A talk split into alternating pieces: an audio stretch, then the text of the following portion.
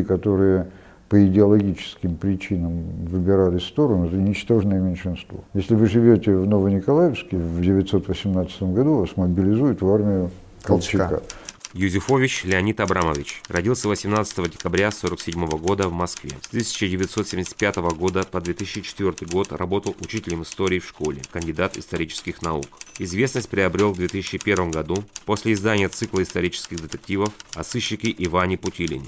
Автор романов «Самодержец пустыни», «Князь ветра», «Журавли и карлики», «Зимняя дорога» и других. Лауреат премии «Национальный бестселлер» и «Большая книга». Здравствуйте! Сегодня у нас в гостях Леонид Абрамович Юзефович, известный российский писатель, автор многих книг про гражданскую войну как раз в Сибири и на Дальнем Востоке, ну, в Забайкале, которая непонятно куда относится. В частности, последняя книга, не последняя, крайняя, Леонида Абрамовича про человека, чья судьба оказалась связана с Новосибирском – белого генерала Пепеляева, который, по-видимому, был последним генералом, воевавшим в гражданской войне, потому что зимний поход в Якутию происходил в 1923 году, когда пали все вообще белые фронты, но он об этом не знал. Или, или он уже знал в Якутии? Когда он отправлялся, не знал. Он узнал уже там. И судьба Пепеляева была связана с другим человеком, анархистом Стронтом, который его победил в той битве в снегах Якутии. И что поразительно, оба были расстреляны в 1937-1938 годах, по-моему. Да. То есть и победитель, и проигравший оказались в итоге проигравшими. Очень такое символическое в каком-то смысле завершение этой борьбы. Ну, у меня вопрос к вам, как к человеку такого редкого жанра, как документальная а, проза, поведем, потому что ну, обычно Писатель — это человек, который все выдумывает, ну или большую часть. Даже так называемые исторические романы — это ну, опора на выдумку, а вы, вас э, повествование соединяет между собой документы. Вы приводите дневники и описываете хронологию событий, не прибегая к выдумке. Вот вы, почему вы так делаете, собственно говоря? Почему это не, собственно, художественное произведение о Пепеляеве и Стронте? Ну, когда ты сталкиваешься вообще с какими-то очень сильными документальными свидетельствами, а я вот здесь, работая в Новосибирске, поднял следственное дело Пепеляева, его судили в Чите, а, но потом дело передали в Новосибирск, где он был расстрелян. Здесь шел второй процесс его. Ну, не процесс, его уже тут тройка судила, но сюда перевезли документы 1924 года, когда его судили в Чите, вот как раз после этого якутского похода. Это 9 томов, в каждом там, я не знаю, сотни страниц. И я его читал здесь, в военной прокуратуре. Тогда его сын еще живой подал на реабилитацию, и его дело передали в военную прокуратуру. Ну, в общем, выдавать его было нельзя. Ну, как-то были такие времена, это был 96 год, и тогда служебные инструкции вообще нарушались не только ради корысти. Их тогда было проще нарушить и ради каких-то человеческих чувств. Я просто поговорил с этими двумя полковниками, а я был уже автор книги про Унгерна, и они мне разрешили это дело смотреть. Я ходил вот на воинскую 5 в течение двух недель, просто читал это дело. И вот когда ты сталкиваешься с документами, а там есть э, его письма жене, которые он писал из Якутии, но отправить у него их не было возможности, и они вместе с ним были захвачены красными, и все эти письма подшиты. То есть она их никогда не читала. Их читали только следователи ГПУ. Я нашел там его стихи. Эти стихи вообще никто никогда не видел, пока вот я до них не добрался. Я нашел его дневник который был вложен в это дело карандашом. И когда ты вот читаешь такие вещи, там я нашел его исповедь. Это когда его, его вот уже пленили в 23 году, ему предложили написать что-то такое, как он дошел до жизни такой. Да, да, И он написал что-то среднее между автобиографией и исповедью. Она никогда не публиковалась, никто это уж кроме меня, по-моему, не видел. И, конечно, это потрясающий совершенно документ.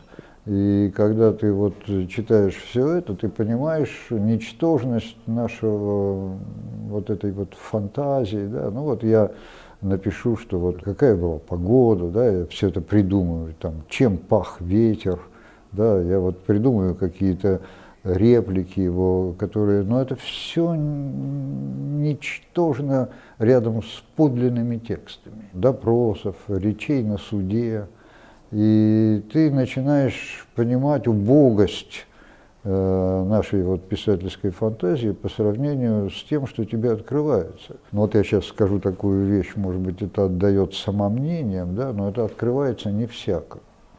То есть нужно иметь э, понимание этого времени, нужно иметь любовь к этим людям, да, и тогда ты начинаешь видеть. Ты видишь человека за этими документами, и твое дело только, ну как вот работает, знаете, вот говорят, что вот художественная литература это похоже на литье. То есть ты вот есть форма, и ты ее там заполняешь бронзой или чугуном, который ты производишь сам. И сам же создаешь эту форму. Документальная проза, она скорее похожа на работу скульптора с мрамором. Перед тобой потрясающая глыба мрамора, но она бесформенна. Ты оставляешь мрамор в неприкосновенности, фактуру эту, да, но ты убираешь то, что не ложится в ткань книги, потому что ну, жизнь бесформенна. Да, нужно увидеть в этой жизни историю, то есть нужно организовать материал. Вот моя роль как писателя – это организовать э, вот этот мрамор, который ты, ты сам находишь. Вот, собственно, и все. Цитата здесь более мощный художественный инструмент, чем писательское воображение. А у вас нет ощущения, что вы вызвали из небытия человека. То есть вот он был схвачен всеми документами, все это положено в архив, и архивы многие сейчас вообще не открываются. То есть там лежат десятки тысяч судеб людей, которые канули в никуда, убиты, расстреляны, и память о них полностью исчезла. Они переживали, оставляли после себя свидетельства. Целая эпоха, целый пласт людей, который канул в ничто, и вот вы оттуда выхватываете по одному ну, такие ну, зна значимые фигуры. То есть барона Унгерна знает каждый, генерала Попеляева, хотя он, видимо, гораздо более достойный человек, почти никто уже не знает. А уж его соратников или там одного из 500 человек, которые отплыли с ним из Владивостока, угу. их вообще никто не знает. Ну, что да. они думали, что хотели, на что надеялись, отправляясь на север накануне зимы. Я вообще не представляю, как это можно было ехать в Якутию в сентябре. То есть это же было понятно, ну, они же были сибиряки, они же знали, что это такое. Они рассчитывали до холодов взять по рекам. Они хотели до Якутска дойти до холодов по рекам. А это было реально там расстояние? Реально. Это, в принципе, было реально. Там просто цепь роковых случайностей, которые им помешали. Они знали, что там, просто я уж тогда рассказываю, да, они знали, что там в верховьях реки Май стоят э, два парохода. И они шли вот в это село Нелькан, они рассчитывали внезапно захватить эти пароходы, а потом по мае, мая впадает в Алдан, Валдан впадает в Лену, и они за две недели, они были бы в Якутске. Но э, мая начала мелеть к осени, и для того, чтобы пароходы эти не оказались заперты там вверху, их красные увели вниз по реке. И когда они захватили этот пункт, то пароходов там не оказалось. А у них не было ни зимнего обмундирования, недостаточного количества продуктов, и они там вот застряли до зимы, и вот э, в итоге вот вся это вот э, произошло, то, что произошло.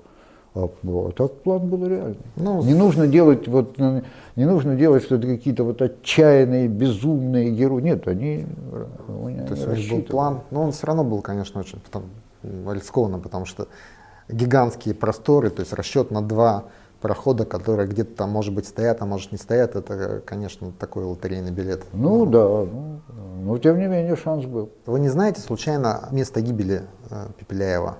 В некоторых источниках написано, что он был приговорен, расстрелян и похоронен во дворе Новосибирской тюрьмы. А какой именно тюрьмы? Вы знаете, я не знаю, вот где это было, но во дворе тюрьмы, и тюрьма ГПУ здесь, наверное, была в то время. Но я переписывался и созванивался с сыном генерала Пепеляева, он умер в 2002 году. Я уже давно этим всем занимаюсь. Написал только в последние годы. И сейчас я поддерживаю контакты с его внуком. Внук живет в Ташкенте, но вот перед тем, как поехать в Томск, я с ним созванивался. Позавчера я был на кладбище Бактин в Томске, где лежат, стоят эти кинотафы. Ну, это э, захоронение, где нет праха. На кладбище стоит памятник надгробный отцу и сыну Пепеляевых.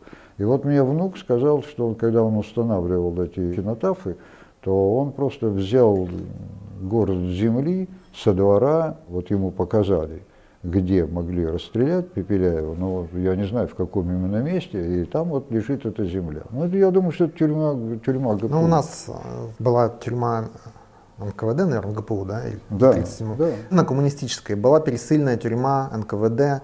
Нет, нет, это не может быть Не пересыльная. может пересыльная, да, да. это было именно, потому что он здесь сидел довольно долго. Он здесь сидел, его арестовали в августе в Воронеже, Пепеляева, и сразу же отправили, он здесь сидел с конца августа или с начала сентября до и расстрелян он был э, 14 февраля 1938 года. То есть это он здесь полгода просидел, это не пересыл. Она была следственно пересыльной, там, там Ну, из следствия. может быть, Ну, да. скорее всего, скорее то есть он, по-видимому, был да. значимый узник, его должны Да, были да, да, держать конечно. в ГПУ. Просто у нас конкретная история уже этого времени. Здание следственной пересыльной тюрьмы НКВД снесли. А Когда стали копать котлован, выкопали кости. С фрагмента 34 скелетов минимум. А, неполные скелеты, то есть часть других значит, костей, вы, видимо, вывели за грунтом, а с этими костями долго не знали, что делать, отдали обществу мемориал. Вот сейчас, вот в данный момент, когда мы пишем эту передачу, их сжигают в крематории. Так и не, не выяснив, кто эти люди, как они оказались в этом месте. Ну, то есть история такая. Быстро снесли, быстро построили новый жилой комплекс. Ну, и, Я в общем, знаю, по большому да. счету всем наплевать. И тем, кто покупает квартиры там, и тем, кто сносил, и только общество мемориала, некоторое количество потомков как-то участвовали в этой истории. Там же ведь и Унгерн был расстрелян где-то там. Ну, в одной Хотя из есть, э, вы знаете, вот если зимой расстреливали, вот как Пепеляева, то да. Не, тогда не было еще той тюрьмы. не было. доме, Да, она была построена в 30-х годах, по-моему, в, начале. А Унгер же он в 20-х был Да, расстрелян. и он был расстрелян в сентябре. То есть это не зима. Но вот зимой, как я читал там в мемуарах, то в прорубь спускали тела. Вывозили Наби. на Обь и спускали в прорубь. А есть же книжка «Щепка», Да, вот, да, то есть там зазубрено. Зазубрина, да, он прямо описывает э, Да. этот процесс превращения людей в трупы. Ну, и, кстати, сам был расстрелян Да, я знаю. Как троцкист. Но я вот был в прошлый раз в Новосибирске и спросил, а есть мемориальная доска Зазубрина? И нету.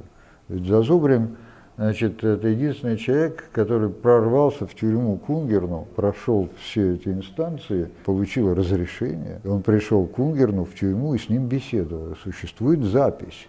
Я ее использовал, эту запись его беседы с Унгерном в моей книге «Самодержец пустыни», но я не мог ее всю привести, да, потому что, ну, но там есть большие выдержки его описания, портрет Унгерна, это все делал Зазубрин. Он понимал, что он современник каких-то странных событий, и он э, по мере сил пытался оставить свидетельство. Ну, Это, кстати, большая редкость, потому что мы же тоже современники стран, странных Да. событий, а никто свидетельств особо не оставляет. Другая, другая, другая ситуация. У нас есть интернет, у нас есть э, массовые источники, и теперь эти наши свидетельства меньше значат, чем тогда. Тогда он понимал. И потом, ну а вот мемориальной доски-то почему нет Зазубрина в Новосибирске? Ну, Новосибирск, по-видимому, город без памяти. Ну, так. почему, не знаю. Тут э, для Новосибирска это единственный, вот вы мне говорили о писателях, да, которые, это единственный писатель, который жил в Новосибирске всегда, это новосибирский писатель. Здесь, кстати, в Новосибирске работал еще такой замечательный писатель во время гражданской войны, Василий Ян, автор вот исторических А, романов, он которые я читал да? в детстве. Чингисхан. Чингисхан, Батый, последнему морю. Это любимые книги моего детства. И я даже одно время хотел его биографию написать, но уже написали до меня. Он же был полковником Белой армии, он э, редактировал газету Колчаковскую здесь, что не помешало ему умереть лауреатом Сталинской премии. Он даже никогда не арестовывался. Ну, редкие исключения были да, такие. Не такие редкие. Валентин Катаев, которого мы все знаем, да, белеет парус одинокий и, и вообще прочего, герой соцтруда. Белеет парус одинокий, он разве не про революционеров? Про революционеров, конечно, только про 905 год. А, ну, понятно. да, есть он, из Одессы.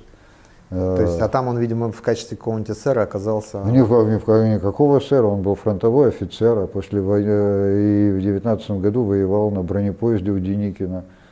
И это не помешало ему стать. Леонид Леонов, который тоже был офицером Белой армии, но тот очень сильно скрывал.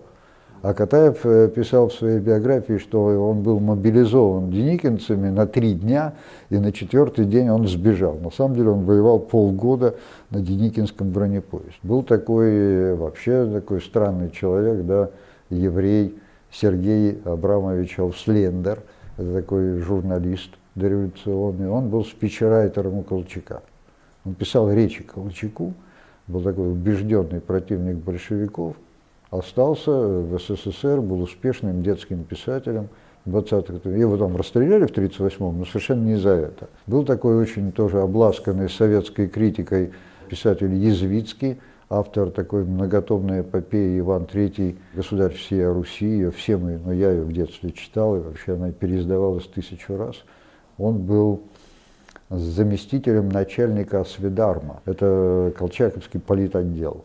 Он был крупнейшим колчаковским белым политработником, что не помешало ему ну, Никол... может быть... Николай Асеев, такой эталонный советский поэт, да, друг Маяковского, там все такое, редактировал газету атамана Семенова «Восточная окраина» в Чите. Не так все просто.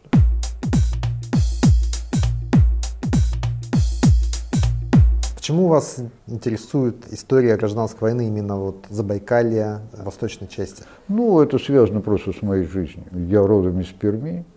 И Пепеляев был тот белый генерал, который взял Пермь в декабре 18 года. Это был наивысший успех колчаковских войск.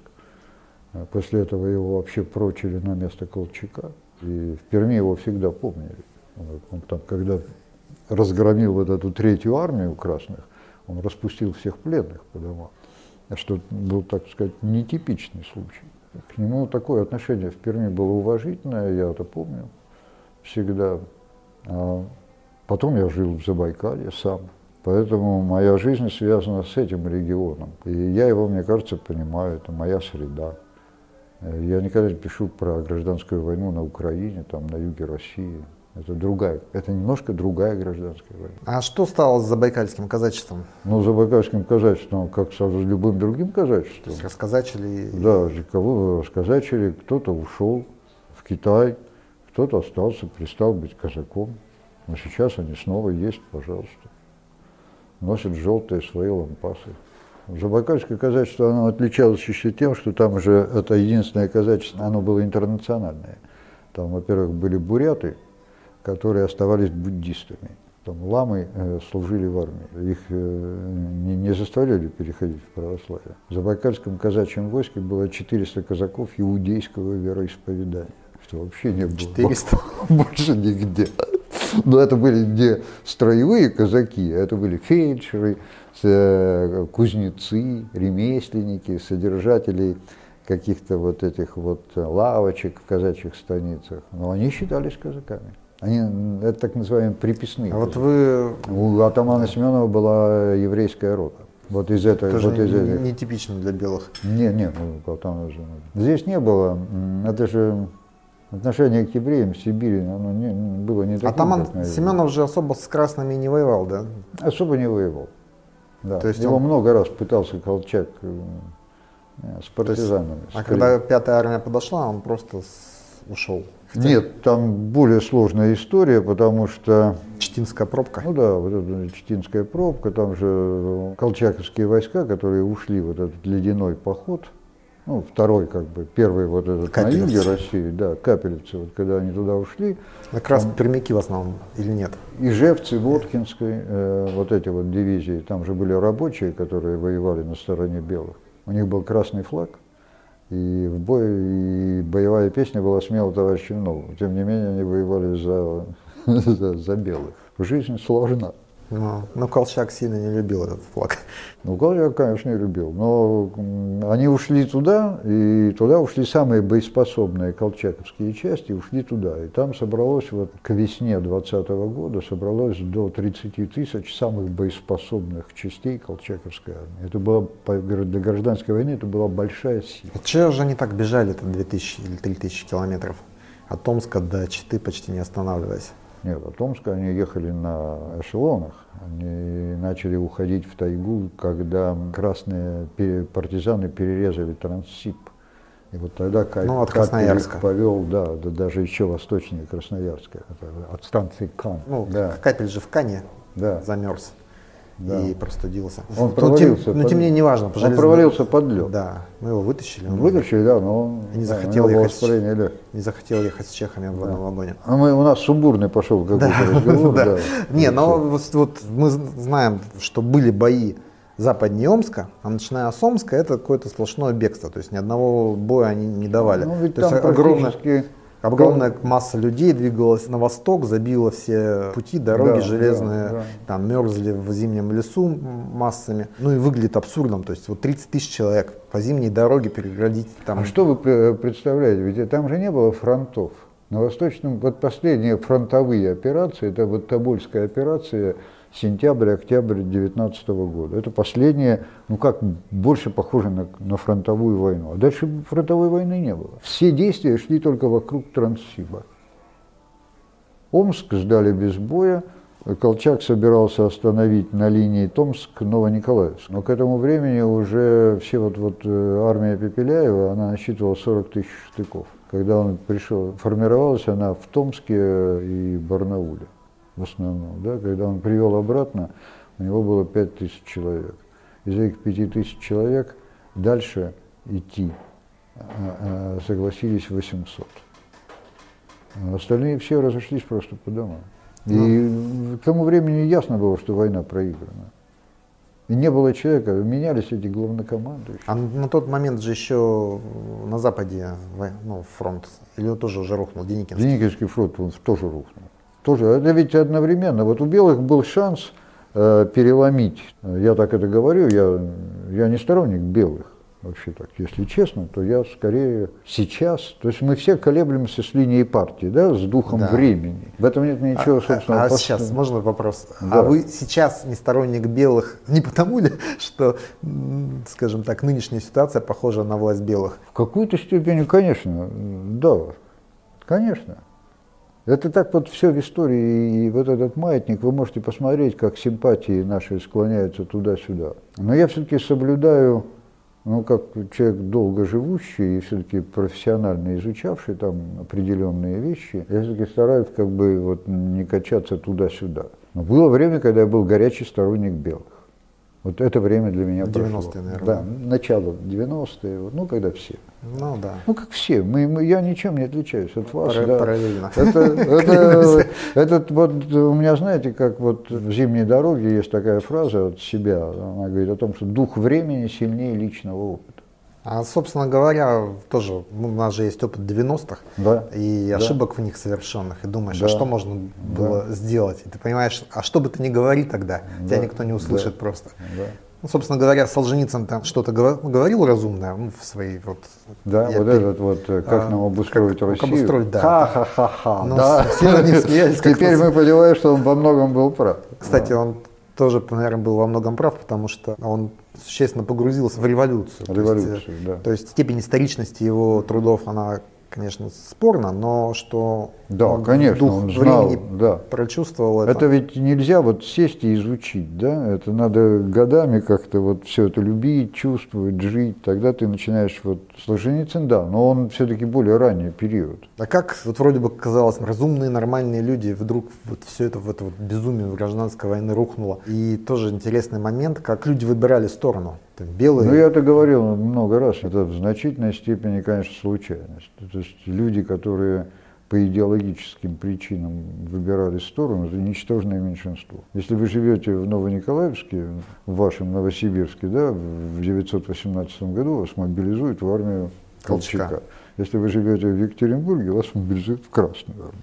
А дальше вас убьют товарищи, и вы будете за него мстить, да? И эти вот, вот эти будут вашими врагами, да? И ваша судьба протянется на многие годы вперед. Не, ну там же были странные вещи, когда а, белые пополняли свои части за счет пленных. И Не красные знаю, пополняли, и И красные эти пополняли. пленные потом с не меньшей интенсивностью Да. воевали на этой стороне, пока снова не попадали Пока в плен. снова не- А куда денешься?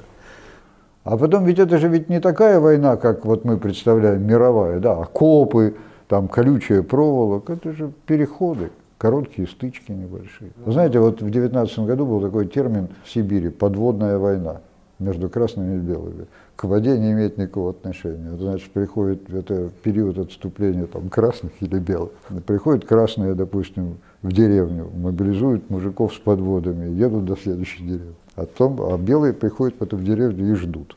Когда значит, эти подводы с мужиками возвращаются обратно, они садятся и едут. Вот, это, это преследование. А как еще? Вот называлась подводная война. Если так разбираться, это, это жизнь. К такой войне люди привыкали. Это, это, не, это не Вторая мировая война. Ну, мы сейчас э, на примере Донбасса хорошо, да. видимо. Потому что, да. когда читаешь про гражданскую войну, вот идет поезд, он пересекает линию фронта. Думаешь, как да. это может быть? Почта как, ходила. Как поезд может пересекать линию фронта? Вот я вам говорю, а... почта ходила, через все линии фронтов инерция государственной почты была настолько велика, что во время гражданской войны ходила почта. Ну, там с разными, там не так, но письма доходили. Через линии все эти вот правительства. Потом все стало гораздо жестче. То есть... Нет, ну это, я думаю, во всех гражданских войнах. Там соседствует жестокость и в то же время Нет, ну, не во всех. То есть в американской гражданской войне... Что? Нет, я имею в виду жестокость в ходе самих боевых действий, да. Хотя и, скажем, в... Пленных расстреливали во время гражданской войны с севера с югом. Почитайте, ну даже писателей американских. Расстреливали, да. да. И генерал Ли приказал не расстреливать, сказал. Но... Уже все равно проиграли, не расстреливайте, да. Но после окончания зверств не было. Ну, ну, была реконструкция юга. Вы знаете, что такое реконструкция ну, юга? понятно, да. Это отбирали земли, Когда отбирали, да. Ты сочувствовал землю ты сочувствовал, значит, активный был сторонник конфедерации, облагали колоссальными поборами. Это, это очень такое мутное время. Но в Испании стоит Стелла. Ну только что Стелла стоит. Да. А в остальном они расстреливали? Еще как. Ну. Белые, франкисты. Вы не читали, по ком звонит колокол? Нет, к сожалению. Хемингуэя. Вы читаете. А что гражданская война в Финляндии? Там просто ужас и кровь. И это была не инспирированная нами. Там русских инструкторов советских не было. Это была действительно внутригражданская война в Финляндии. В 19 году, в 18 в начале. То есть финны с финнами? Потому финны что я знаю, что в результате да, всех русских финны с финнами, Финны с финнами. И на памятнике Маннергейму регулярно пишут убийца который стоит в Хельсинки. Сами финны пишут? Конечно, сами финны. Ну, вы думаете, наши приезжают туда? Наши стоят, стоят сейчас. Наши, наши там не будут, они там Наши не сейчас стоят, стоят, стоят эти... Да, эту доску уже сняли. Я в Перми хотел поставить доску Пепеляеву на здании женской гимназии, где был лазарет, созданный им и его женой. Говорят, что там лечили и красных тоже в этом лазарете. Ну, в общем, это не штаб, ничего. Вот на лазарете поставить э, мемориальную доску. Ну, а почему нет, да? Красным стоят, пусть и белым стоят, пора уже. И прошла все инстанции эта идея, город разрешил, и мэр, и все, и тут вот повесили доску Колчаку, стали ее, значит... Колчаку там, или Маннергейму? И Колчаку, и Маннергейму. Причем, Вообще памятник Колчаку стоит в Иркутске. Э, я, это я знаю, да, я его видел, конечно. Повесили э, мемориальную доску Колчаку в Петербурге, где он жил, и с надписью «Выдающемуся полярному исследователю». Больше ничего.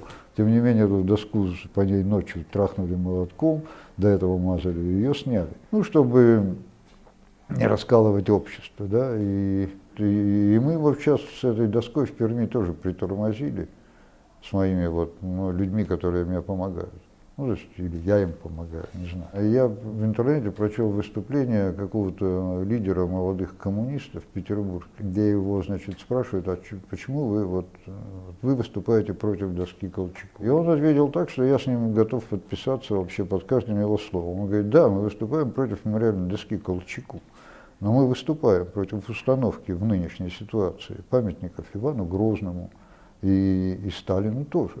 Потому что любая фигура, вокруг которой не сложился общественный консенсус, любая такая акция, она раскалывает наше общество. Что э, в Петербурге нет памятника Лескову, нет памятника Блоку. Да? Э, почему вообще никому нет памятника? Почему да. он у вас э, здесь тоже какой-то бюст Сталина хотели установить? Ну, да, я, мне говорили, когда я приезжал в ноябре. А мемориальную доску Зазубрину даже речи такой нету чтобы ему эту Хотя доску советский установить. писатель. Что за советский писатель? Ну, я имею в виду, что... А чем он плох? Он, он хороший Нет, писатель. я имею в виду, что по его поводу нет никаких расколов в обществе. Расколов нету, так да. вот и установите.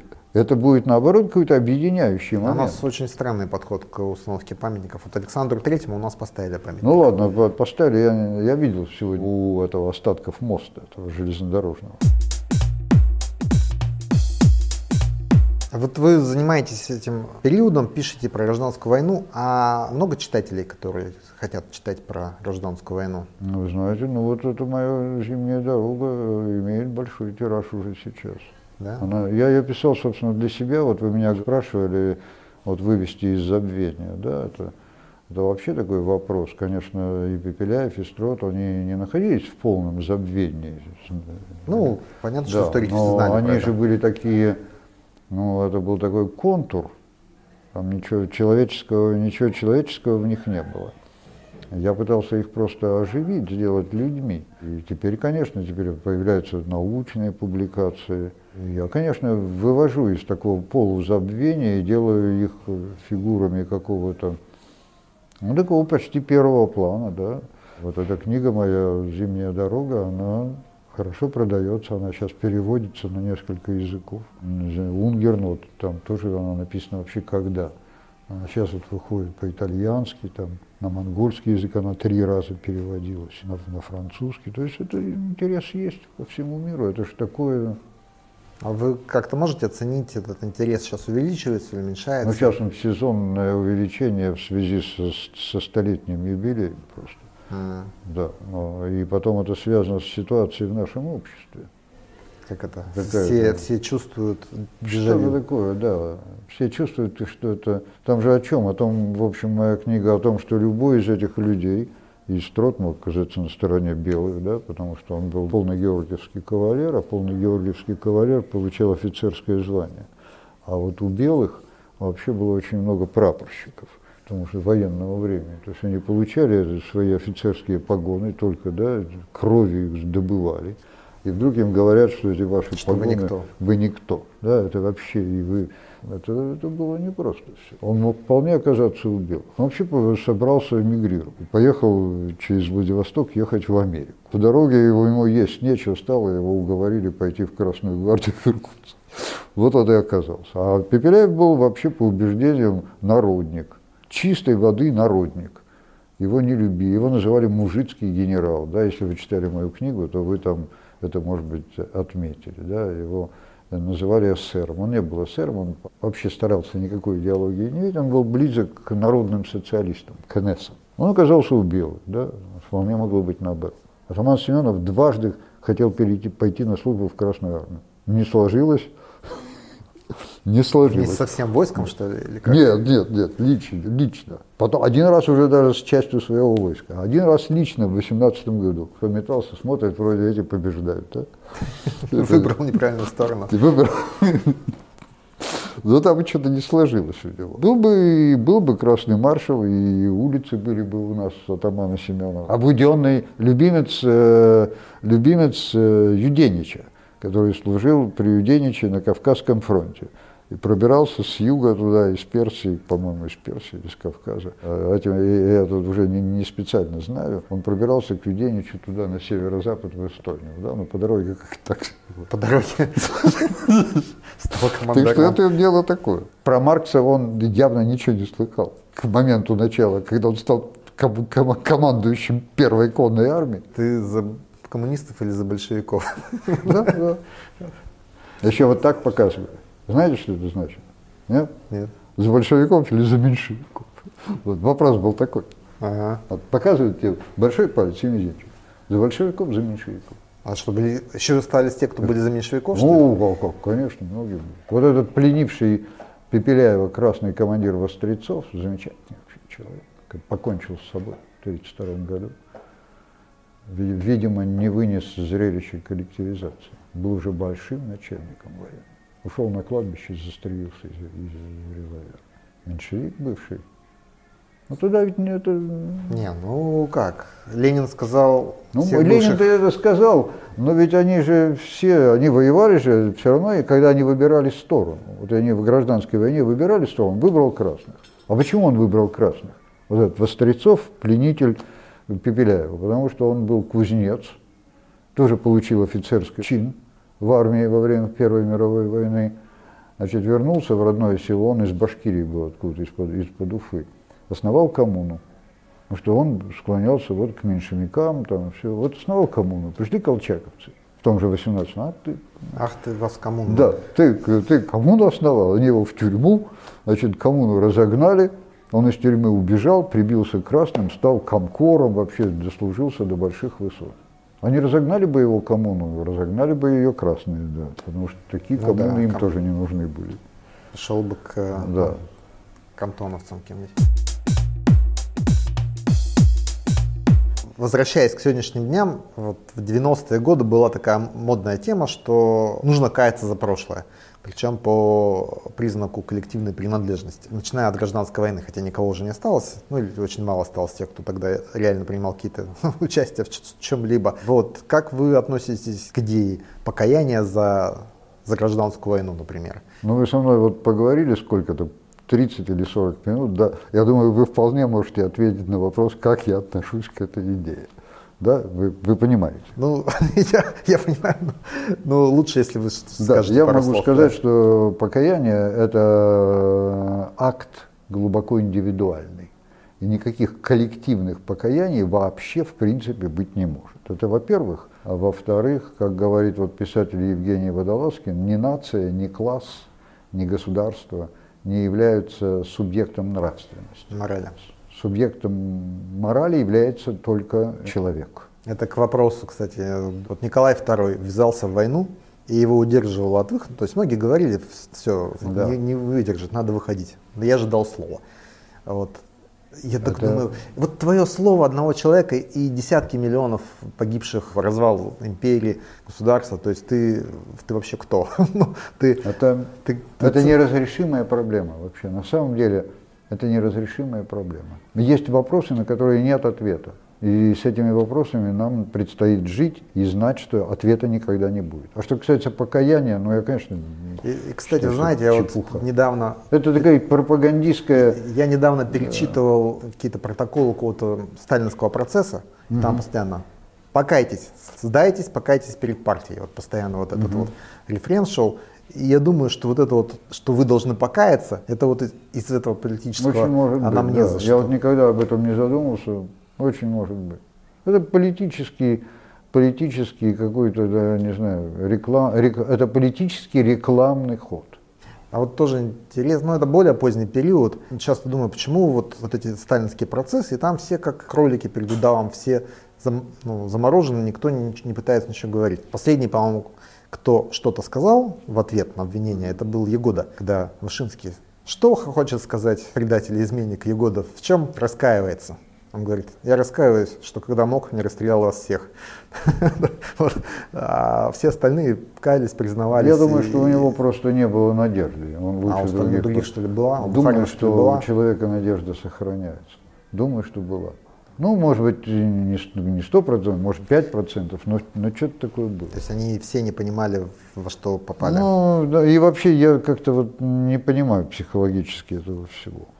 Я этим никогда не занимался, и мне трудно. Вот есть у нас Дальний Восток, Забайкалье, а есть рядом желтая опасность в лице уже больше Китая, чем Япония. Но, тем не менее, она есть. И вот мы вот-вот потеряем как угу. это? Китайцы мелкими группами по миллиону человек перейдут границу, и мы потеряем эти области. Вот как вы э, ощущаете, э, есть ли эта опасность, нет ее, насколько все это мифологизировано или, или есть что-то реальное? Вы знаете, э, ни один прогноз в истории не сбывается. Люди, которые говорят, что они там предвидели распад СССР, я что-то вот в это не верю. Не, ну некоторые сбываются, но вопрос в том, ну, насколько случайно. Случайно, да. Элемент случайности всегда есть. Я вот, например, никогда не думал, что Советский Союз распадется. Мне просто никогда это не приходило в голову. Сейчас мне вообще не приходит в голову, что вот Россия может как-то существовать в других границах. Я не могу представить себе, что Дальнего Востока и там. Вообще я в это не верю. И у меня нет никаких доказательств, я ничего, но мне кажется, что это миф какой-то. Ничего с этим не будет. Вот будет так, как теперь. А вы же довольно часто бываете в Монголии или бывали? Ну, я сейчас уже, мне трудно стало ездить по Монголии. Последний раз я был 7 лет назад. Там еще менее населенная страна, чем, Да. чем Россия. И в отличие от России у них нет ни ядерных боеголовок, ни мощных вооруженных сил. Да. Там чувствуется влияние Китая, что вот Китай приходит и их переваривает. Но они уже очень боятся Китая, потому что они находились долго под властью Китая, страха у них нету. Как мне, знаете, вот чем отличается такса от всех остальных собак? Такса считает себя большой собакой. У нее психология большой собаки. Вот монголы э, считают себя великой нацией. Хотя их всего там 2,5 миллиона в монгольской. У них нет страха перед Китаем. Но они стараются не пускать к себе китайские фирмы. Южнокорейские, тайваньские, японские, наши. Китайцы, китайцев стараются не пускать. Но такого, чтобы страха, не знаю. Да мне кажется, этот страх такой. Но ведь Китай же, он может надавить и туда, и на юг тоже. И во Вьетнаме нет такого страха перед китайцами, да? Нет там страха. Там много И китайцев. когда туда, ну много, да. Но когда китайцы пытались, наоборот, мне говорил один китаист, что, например, Китай боится Вьетнама, потому что приграничные области между Китаем и Вьетнамом населяют примерно 70 миллионов народностей, которые используют иероглифическую письменность, но их устный язык близок к вьетнамскому. То есть это такая зона неопределенности. Поэтому Корея не, не боится же Китая. Ну, собственно говоря, и Китай, Китай долгое время боялся Россию. Ну да, То есть, Да. как это, северные варвары, это же Да. Мао, Цзэдун. я не, не знаю. Я, я, в общем, бояться А, надо, угроза- знаете угроза чего? севера. Бояться надо чего? Что у нас образование, что у нас люди вот из Читы, э, из Хабаровска уезжают учиться в китайские университеты, потому что учиться в Москве им не по карману. Вот надо чего бояться. Знаете это, да? Пенсионеры. В Чите, например, там был союз писателей, так вот, руководитель союза писателей, он здесь не мог жить на свою пенсию, да? писатели же ничего не зарабатывают. Он уехал в Манчжурию, ну это станция Манчжурия, на, на китайской стороне, сразу за границей. Он там жил, он руководил оттуда Читинской писательской организацией, но он там его пенсии хватало, чтобы снимать квартиру, там прекрасно жить, и все. И он решил. Ну, сейчас уже, может быть, Ну, сейчас, наверное, нет, но это было вот лет, наверное, ну, может быть, 10 назад. немного личный вопрос. А насколько вообще возможно зарабатывать на жизнь писательским трудом? Писательским трудом невозможно зарабатывать. Ну, существует несколько там писателей, у нас их может быть человек 20 в стране. Но Россия остается одной, ну, ну, такие есть страны, Франция, там, Италия. Это страны, но не англосаксонские страны. Вы, если ваша книга пользуется успехом, и, ну, как-то она замечена, вам могут предложить хорошую работу. Вы можете как-то вот этот вот э, свой интеллектуальный капитал вот капитализировать его вот В в, какую-то вложить, смежных. да, вложить в свою жизнь. Вам могут предложить писать для кино, у вас могут купить права, вас могут перевести. Сейчас это тоже маленькие деньги, за границей платят столько же, сколько у нас. Но если это много стран, вот роман Водолазкина «Лавр» переведен там на 25 языков, то это, это уже получается какие-то деньги. Вы можете получить крупную литературную премию, как я, например, да, это все-таки приличные деньги, которые позволяют жить. Если вы получаете премию, если вас покупают у вас права и выходит фильм, то увеличиваются тиражи ваши, да, и это приносит опять, а так вот чисто вот только литературой жить почти невозможно. Ну, там Пелевин, Сорокин, там, ну, Дарья Донцова, ну, очень немного. Неутешительно. То есть не буду, не буду ходить в Не надо, да. Ну, Почему? Но это дает, э, дает смысл жизни какой-то, потому что вы можете ходить на свою работу и, и писать. Я вообще всегда был учителем истории в школе. И только когда вот мои книги стали как-то продаваться, переводиться и экранизироваться, я уже был почти в предпенсионном возрасте, я м, перестал ходить на работу. Спасибо, Леонид Вам Абрамович, спасибо, за разговор. Алексей. Очень интересный.